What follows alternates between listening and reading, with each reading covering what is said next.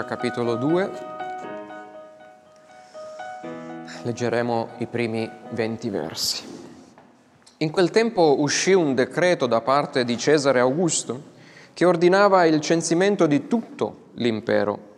Questo fu il primo censimento fatto quando Quirino era governatore della Siria. Tutti andavano a farsi registrare, ciascuno nella sua città dalla Galilea, dalla città di Nazareth, anche Giuseppe salì in Giudea alla città di Davide, chiamata Betlemme, perché era della casa e della famiglia di Davide, per farsi registrare con Maria, sua sposa, che era incinta. Mentre erano là si compì per lei il tempo del parto ed ella diede alla luce il suo figlio primogenito.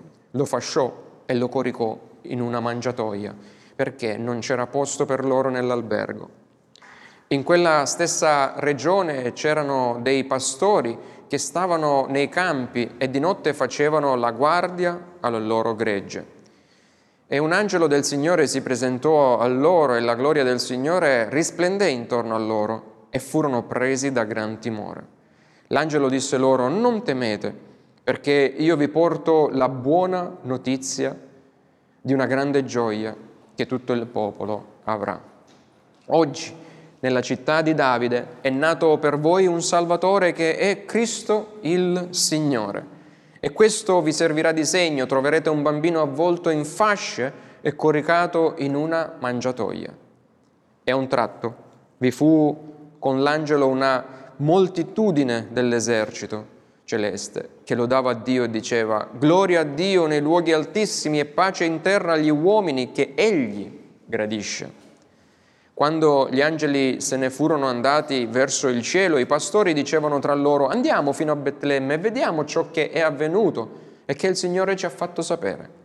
Andarono in fretta e trovarono Maria e Giuseppe e il bambino adagiato nella mangiatoia e vedutolo divulgarono quello che era stato loro detto di quel bambino.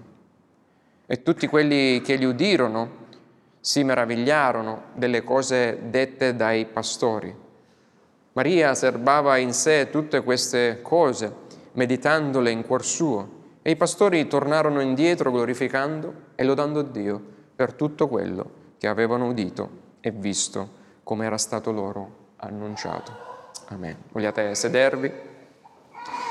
Padre, noi ti ringraziamo ancora dal profondo del nostro cuore per questa narrazione che ci porta indietro sino al tempo in cui il Cristo si è incarnato e chiediamo che lo stesso Spirito che ha incarnato nel seno di Maria, l'unigenito del Padre, possa ora operare in noi affinché possiamo ricevere intendimento della tua parola e possiamo glorificare il nome di Cristo e il tuo nome, da ora e sempre. Amen.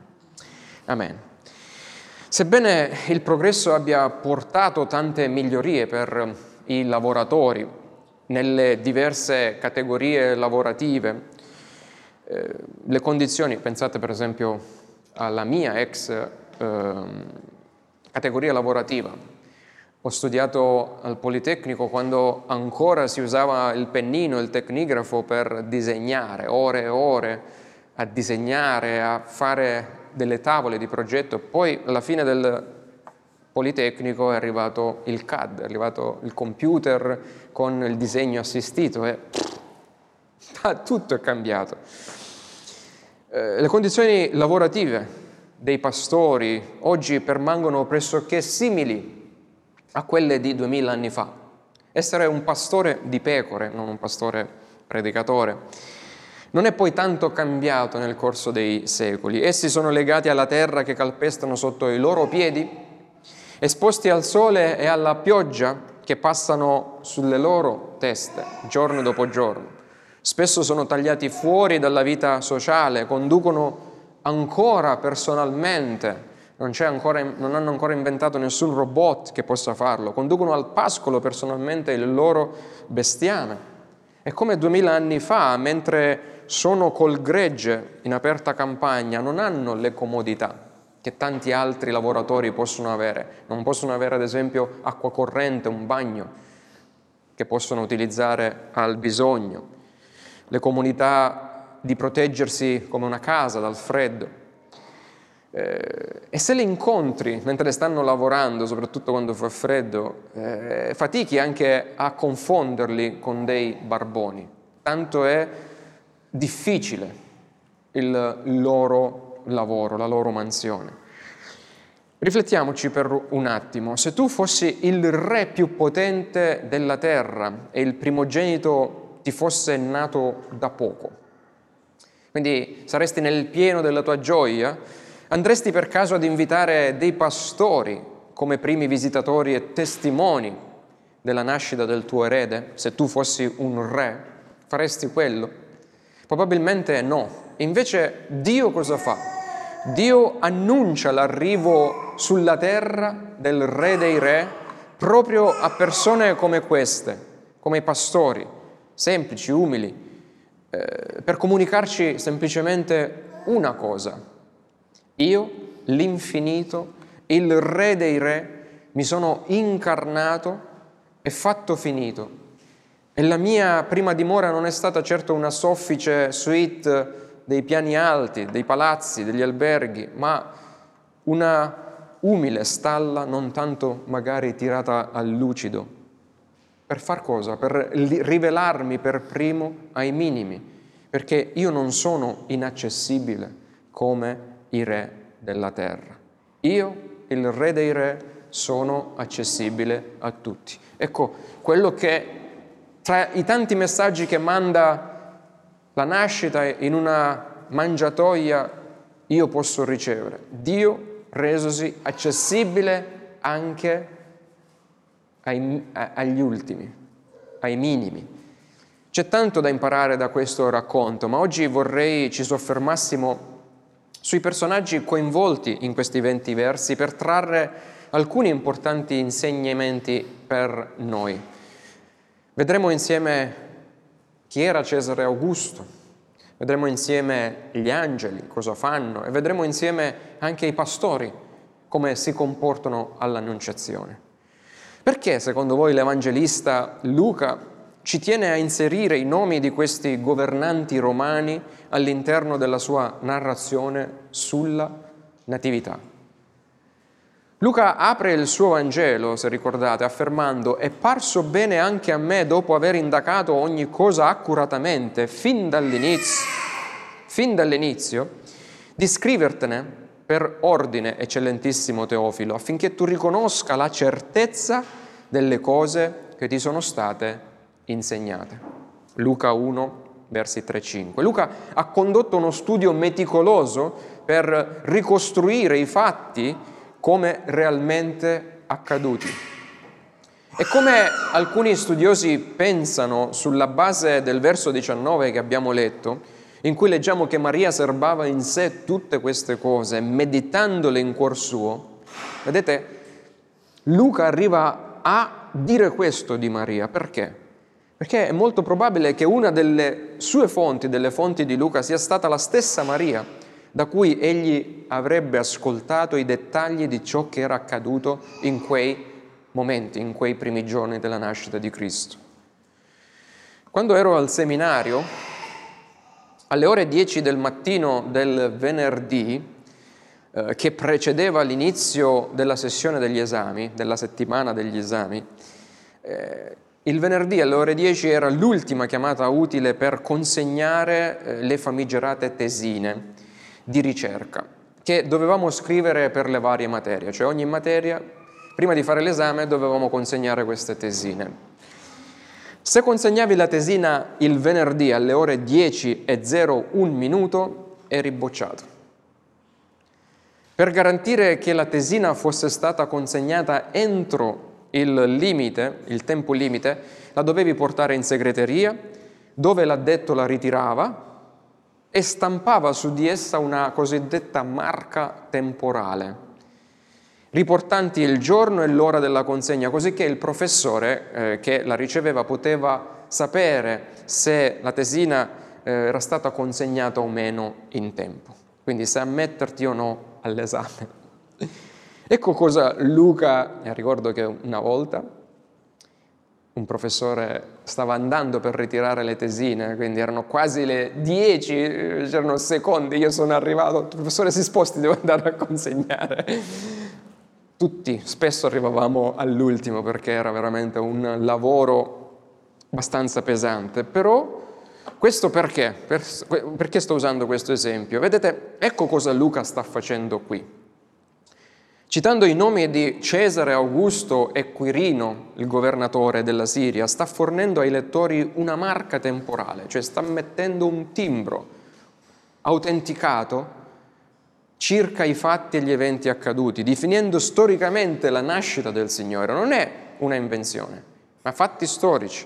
Il cristianesimo non è una favola come tanti pensano, è storia vera, fatti ed eventi veri realmente accaduti e inquadrati storicamente con i nomi di questi personaggi politici, ad esempio. Nomi, luoghi ed eventi certi e verificabili a testimonianza e a riprova della veridicità della nascita virginale, della vita, della crocifissione e della risurrezione di Cristo. Sono tutti fatti collocati nel contesto storico reale di questo mondo e se così non fosse, non potrebbero esserci, non potrebbe esserci nessun cristianesimo.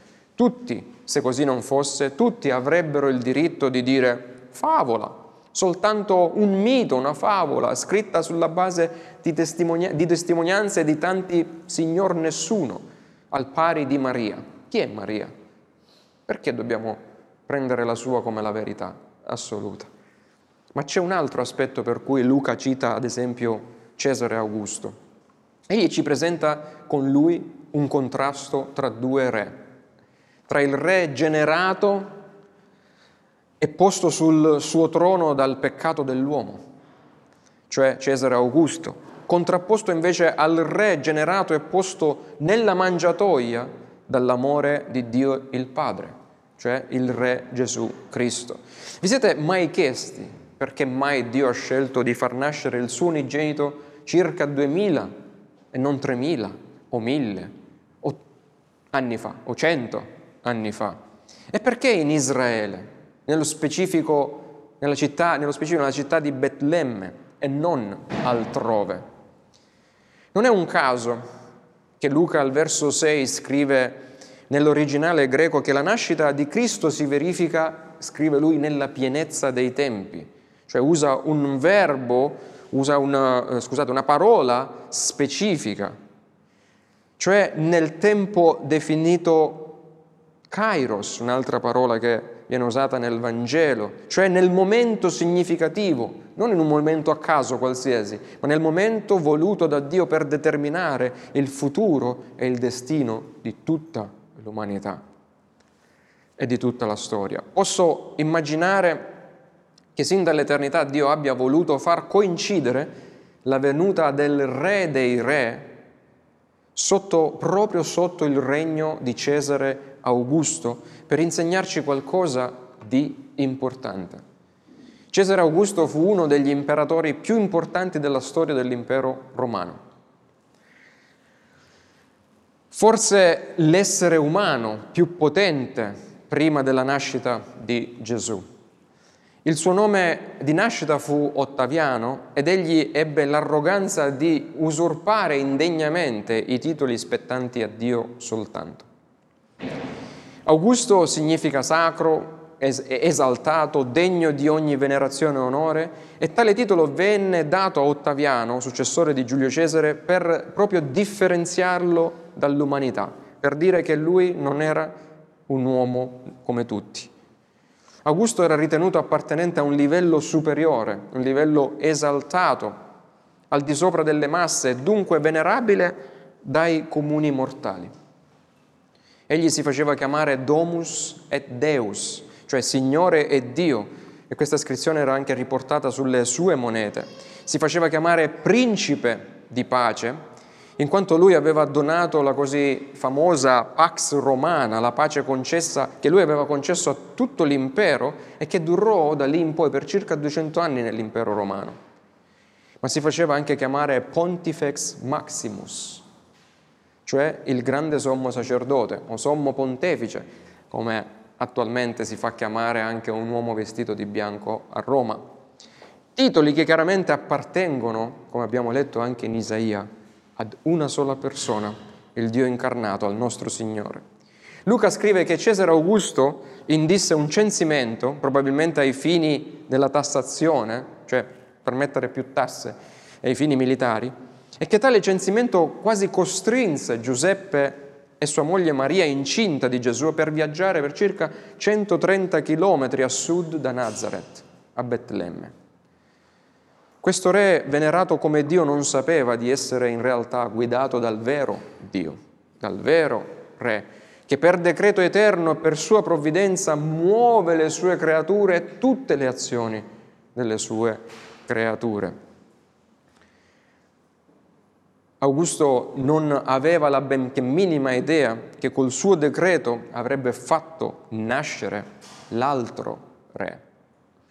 Il re dei re, il figlio del Dio, il grande sommo sacerdote, il vero principe della pace, proprio nel posto profetizzato 700 anni prima dal profeta Michea, capitolo 5, verso 2, a Betlemme. Augusto dominava le persone, abusava della sua natura per spingerle un po' qua, un po' là, come fece con il censimento, per ottenere ciò che lui voleva. Giuseppe e Maria possono sembrare un perfetto esempio di pedine nelle mani di un tiranno, essenzialmente obbligati ad una marcia forzata, pensate, 130 km, incinta, e non su una confortevole macchina. Ma tutto ciò avvenne perché l'altro re, proprio il re dei re, che nacque quella notte non in un castello reale, ma in una misera mangiatoia, il figlio di Dio, il grande sommo sacerdote, Gesù Cristo, stava già facendo quello, già con la sua nascita stava facendo quello che Cesare Augusto non avrebbe mai fatto. Cesare Augusto dalla sua misera, miseria terrena voleva elevarsi alla gloria di Dio facendosi chiamare Dio. Il figlio di Dio invece, dalla sua gloria celeste, si era incarnato, era disceso facendosi piccolo e nelle sembianze umane per rendersi accessibile a tutti noi e soprattutto per rendere le persone piccole come Giuseppe, come Maria, come te e come me grandi agli occhi di Dio. Il re nato nella mangiatoia non è venuto per essere servito, come Cesare Augusto, ma per servire noi peccatori. Cosa ci insegnano questi versi? Che qualsiasi governo politico o militare, non importa quanto potente, oppressivo, malvagio o empio possa essere, può solo ubbidire al sovrano disegno divino.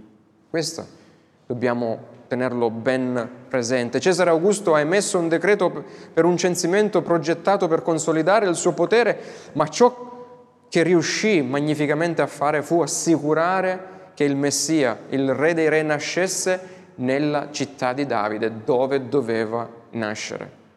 Pensate, a sua insaputa Augusto è stato strumento di Dio per far nascere nel luogo stabilito quel re davanti al quale un giorno proprio Cesare Augusto stesso dopo essere stato risuscitato dai morti, dovrà inchinarsi per ricevere il divino giudizio eterno. Vedete? La prospettiva umana è invece la prospettiva di Dio.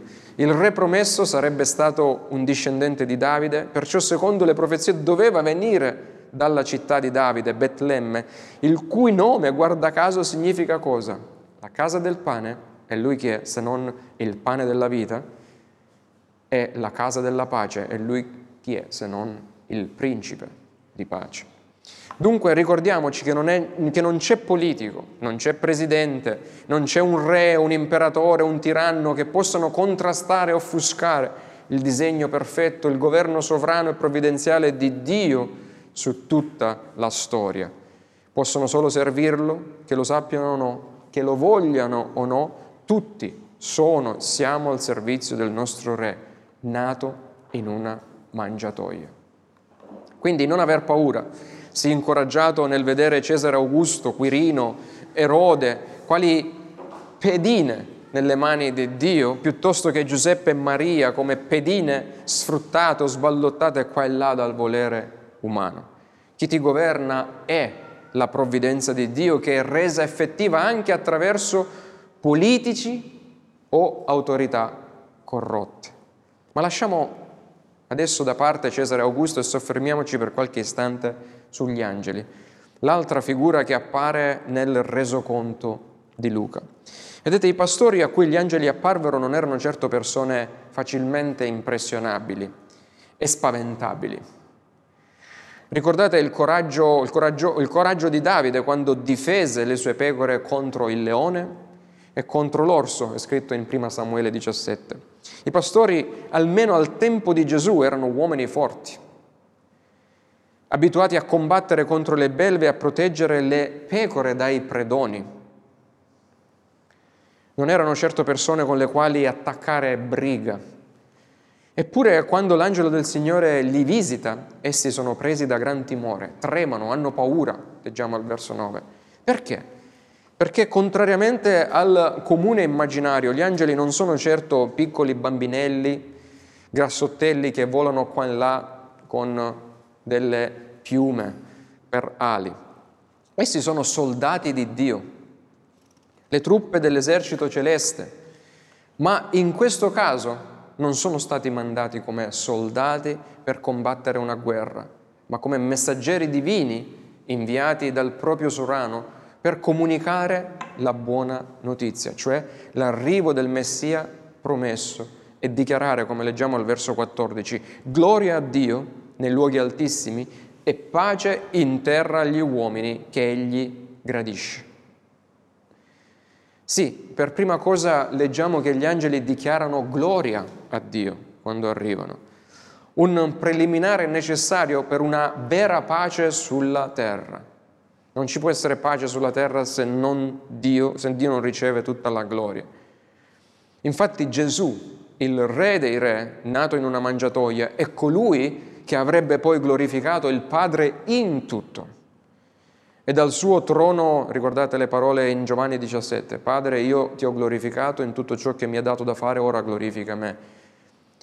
E Gesù, appunto, dal suo trono terreno, la croce, renderà effettiva la pace tra Dio e il peccatore, sui quali il suo favore riposa, annullando l'estraniamento, proprio questa distanza causata tra noi e Dio in virtù del nostro peccato. Ecco perché l'annuncio di pace sulla terra portato dagli angeli non è terreno, non è temporaneo, come fu la Pax romana di Cesare Augusto, che durò circa 200 anni, né è una cessazione di guerra tra due popoli rivali. La pace che porta Dio, questa pace è la shalom, la pace di Dio, trascendente che mette fine al conflitto tra gli uomini e Dio, significante che per tutti coloro che ascoltano e ricevono il messaggio del Messia, la guerra con Dio è finita, perché la pace si è incarnata proprio nel principe di pace, venuto a riconciliarsi, a riconciliarci con Dio. E tale annunciazione non può che tradursi, come potete immaginare, in un'esplosione di gioia e pace su coloro che la ricevono. I primi furono appunto i pastori. Il Salvatore nato nella mangiatoia fu chiamato dagli angeli come il Cristo e il Signore, Cristo cioè l'unto, il Messia che doveva venire, e Signore con le stesse parole con cui noi troviamo Dio identificarsi nell'Antico Testamento, cioè Yahweh, che è il nome pattizio di Dio con cui lui si è legato al suo popolo. Quindi sta dicendo che Dio, il Messia, si è incarnato ed è venuto in mezzo a voi. E con essi l'angelo, con questi due termini, stava semplicemente dichiarando, Dio con la sua gloria è giunto in mezzo a voi e voi, ed ora è accessibile a tutti e porta pace a coloro che lo ricevono. E pensate per primi, pensate ai primi scelti a ricevere tale pace sono gli ultimi della società, proprio i pastori. E vediamo brevemente il nostro ultimo punto. Pastori a cui le schiere angeliche appaiono. Essi provenivano da una classe disprezzata e avevano una cattiva reputazione. Se all'epoca fossi stato un pastore avresti avuto veramente vita difficile nel contesto sociale. Infatti il loro lavoro li rendeva, pensate, cerimonialmente impuri. La natura della loro chiamata di badare continuamente al gregge impediva loro di osservare la legge cerimoniale ebraica che significava così tanto per le persone religiose, cioè non potevano offrire perché dovevano stare e tendere sempre al loro gregge e si contaminavano con gli animali e quindi erano automaticamente considerati impuri da tutto il popolo. Infatti essi non potevano osservare tutti i meticolosi lavaggi delle mani, le regole, i regolamenti vari del cerimoniale ebraico. Era impossibile se tu fossi stato un pastore o se eri un pastore. Impuri e sovente senza istruzione anche, perché i più bravi andavano dietro a un rabbi ma i meno bravi venivano mandati nei campi e a pascolare il gregge. Essi erano considerati inaffidabili al punto da non essere nemmeno autorizzati a dare testimonianza nei tribunali, cioè erano proprio l'ultima parte della società, non sei nemmeno degno di dare la tua testimonianza davanti a un giudice. Eppure fu a questi ultimi, disprezzati e semplici uomini dei campi, che il messaggio di Dio venne per primo. Pensate ora per un momento allo stupore dei pastori che ricevono questa buona notizia. Tuttavia, questa non è solo la loro storia, non è solo il loro stupore se ci riflettiamo, ma è anche la nostra. Non a caso Dio sceglie i propri pastori per rivelare il Vangelo, per, perché per la prima volta? Perché essi, nel Nuovo Testamento ovviamente, perché essi rappresentano al meglio cosa? La condizione impura di tutta l'umanità. I pastori rappresentano me, rappresentano te. Martin Lutero predicò un sermone su questo testo eh, nel 1521 che disse, e disse che il Vangelo non solo insegna la storia riguardo a Cristo, ma consente a tutti coloro che vi credono di riceverla come propria. La storia di questi pastori è anche la nostra. Un po' come se oggi tu aprissi il quotidiano, il giornale, e vedessi scritto in prima pagina pace è fatta. Ah, pace, magari non c'è più guerra tra l'Ucraina, magari, e la Russia. E poi continuando a leggere le colonne in piccolo arrivassi a un certo punto col trovare anche il tuo nome. Ma, ma parla di me questo articolo. Ci sono anch'io in questa pace fatta. Cosa significa questo? Sì, se credi, se credi in Cristo, Dio è in pace con te. Sì, pace in terra a Luigi, a Maria Luce, a Rebecca, a Francesco, a Rina, su cui il favore di Dio si è posato. Vedete, i pastori hanno creduto alla rivelazione che hanno ricevuto ed hanno preso una decisione contro tendenza. Ecco perché abbiamo letto all'inizio eh, chi vuole seguire rinneghi se stesso e mi segua. Hanno preso una, una decisione contro tendenza, hanno lasciato tutto di corsa e sono andati a cercare Gesù. Ed ecco il punto, nel bel mezzo della loro forse noiosa routine quotidiana, mentre impegnati a vegliare sul loro gregge di notte, proprio quando hanno ricevuto questo messaggio di pace, anche se terrorizzati a morte da questa schiera angelica, hanno voluto correre il rischio di lasciare in difesa la loro unica ricchezza terrena, il loro gregge, per andare subito ad incontrare il Signore, il, suo, il loro Salvatore e Re di pace.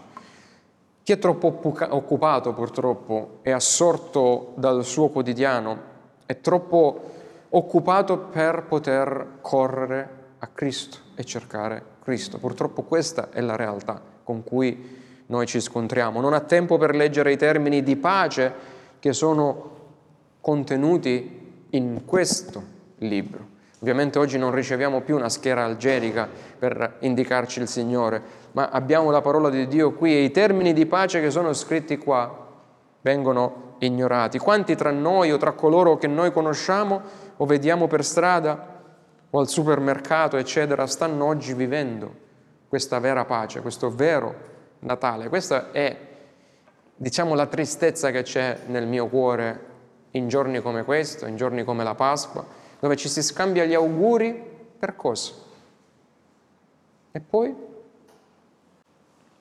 Quanti tra coloro appunto che si scambiano gli auguri stanno mettendo veramente pausa alla loro vita frenetica per sedersi alcuni momenti ai piedi della mangiatoia, virtualmente ovviamente, e ascoltare il messaggio di pace che è da essa provveduto e contemplare il proprio Salvatore risorto e asceso alla destra del Padre.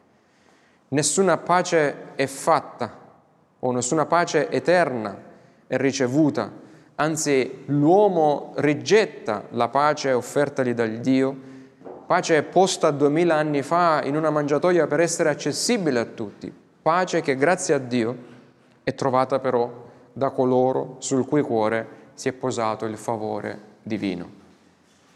Tutti noi abbiamo da imparare dai pastori, perché tutto è secondario di fronte alla ricchezza della rivelazione di Dio. Non c'è tempo migliore di quello speso nel raccogliersi intorno alla parola di Dio, ascoltarla, riceverla, metterla in pratica e passarla ad altri, non solo tenerla per noi, ma passarla ad altri. Non sto dicendo che Dio è contro ovviamente il nostro lavoro secolare, che ci dobbiamo solo concentrare sulla lettura 24 ore al giorno e non vuole che noi lasciamo i nostri lavori secolari, le nostre faccende eh, quotidiane. Questi pastori hanno ottenuto la più grande rivelazione della storia e continuano, come leggiamo dal racconto, continuano ad essere ancora pastori. Ma la trasformazione che il loro incontro con Dio incarnato ha prodotto nel loro cuore però è visibile proprio dal fatto che essi sono ritornati indietro non come preti, non come monaci, non come ministri di culto, ma sono tornati ancora indietro come pastori, ma pastori aventi una priorità diversa. Sono diventati pastori divulgatori della buona notizia, così come noi ora siamo chiamati ad essere casalinghe divulgatrici, pensionati divulgatori, eh, studenti divulgatori della buona notizia, della salvezza che ci è stata annunciata nella mangiatoia. Questo è ciò che si misero a fare, lavorare e vivere glorificando e lodando Dio, raccontando alle persone ciò che avevano visto e sentito, svolgendo loro lo stesso lavoro di prima, ma con una prospettiva completamente diversa. E non so se questo penso sia già successo nella tua vita, ma è ciò che è successo nella mia quando il Signore mi ha salvato. Sono rimasto sempre ingegnere, ma ho rivisto tutta la mia esistenza sotto una prospettiva diversa. Essi si resero conto che anche mentre pascolavano il gregge, essi facevano parte di una storia più grande della loro. Non era solo svegliarsi la mattina e anche magari stare svegli di notte per badare a un gregge, ma il loro fare, il loro essere era parte di una più grande storia voluta da Dio. Dio in Cristo ci ha dato il Salvatore che cambia la nostra prospettiva su come vivere la nostra quotidianità, facendoci diventare un veicolo, un megafono che racconta agli altri il vero significato del Natale. Dio disceso tra noi, resosi accessibile a tutti per offrire la sua pace eterna per la salvezza del peccatore. Ecco quello che dovremmo pensare di ricevere o dire quando ci scambiamo gli auguri. Dio sta dando la pace al mondo, ma il mondo purtroppo non la riceve. I pastori non si sono fermati alla loro paura, non si sono fatti fermare dalla loro ineguadezza, dal loro peccato, nascondendosi per, qualche, per quel che Dio avrebbe potuto vedere e mettere a nudo nei loro cuori. La società vedeva loro come esseri da mettere da parte, avrebbe detto no, davanti al santo dei santi non ci presentiamo proprio, no, invece sono corsi. Tuttavia, così come accadde in Eden dopo il peccato, l'uomo ancora oggi purtroppo fugge da Dio perché sa in fondo in fondo di avere tanti scheletri nell'armadio e non vuole presentarsi davanti al Dio tre volte santo, ma la paura non deve farci ritenere le nostre braccia dal non ricevere questo dono, perché questo dono è stato dato proprio da colui che ha detto che è l'amore perfetto che scaccia via ogni paura, perché dice Paolo, eh, scusate, Giovanni, al prima epistola di Giovanni, chi ha paura teme un castigo, ma Cristo è venuto proprio per neutralizzare e togliere il castigo e donarci la forza per andare al Padre senza la paura. Vedete, la mangiatoia e la croce sono due luoghi alle estremità della vita del nostro Salvatore.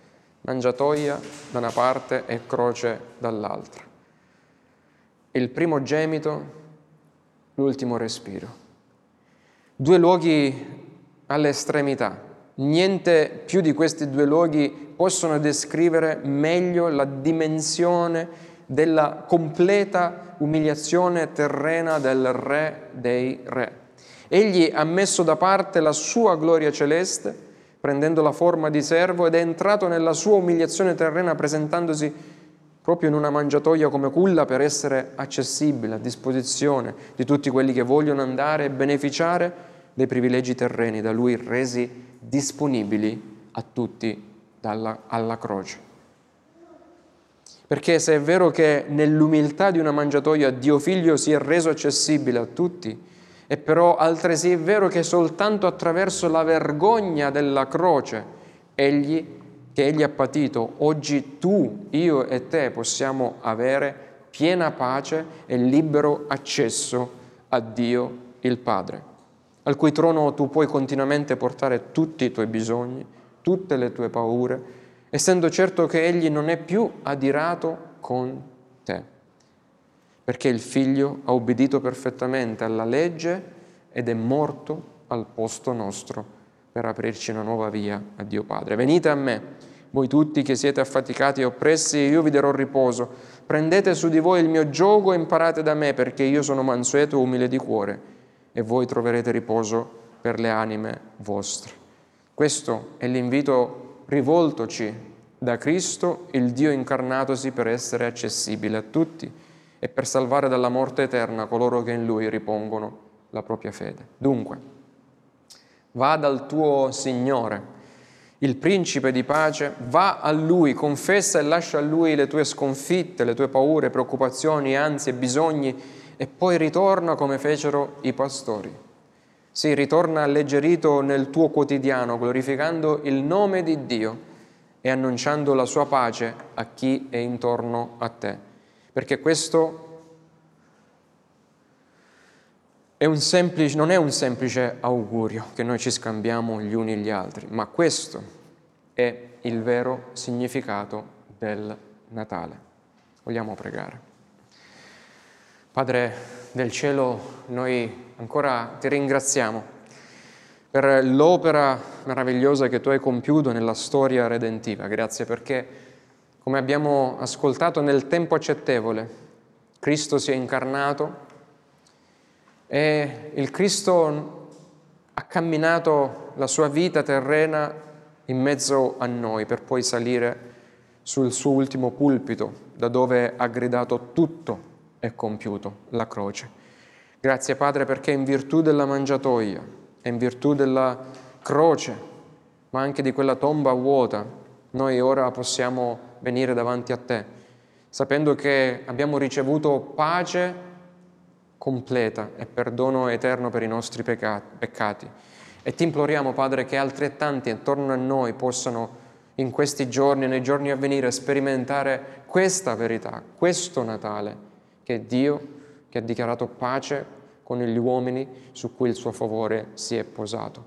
Possano i tuoi eletti correre a Cristo e possano, Padre, i tuoi eletti unirsi a noi affinché insieme possiamo, come gli angeli, glorificare il tuo nome e dichiarare pace in terra agli uomini. Nel nome di Gesù questo ti chiediamo e ti preghiamo. Amen.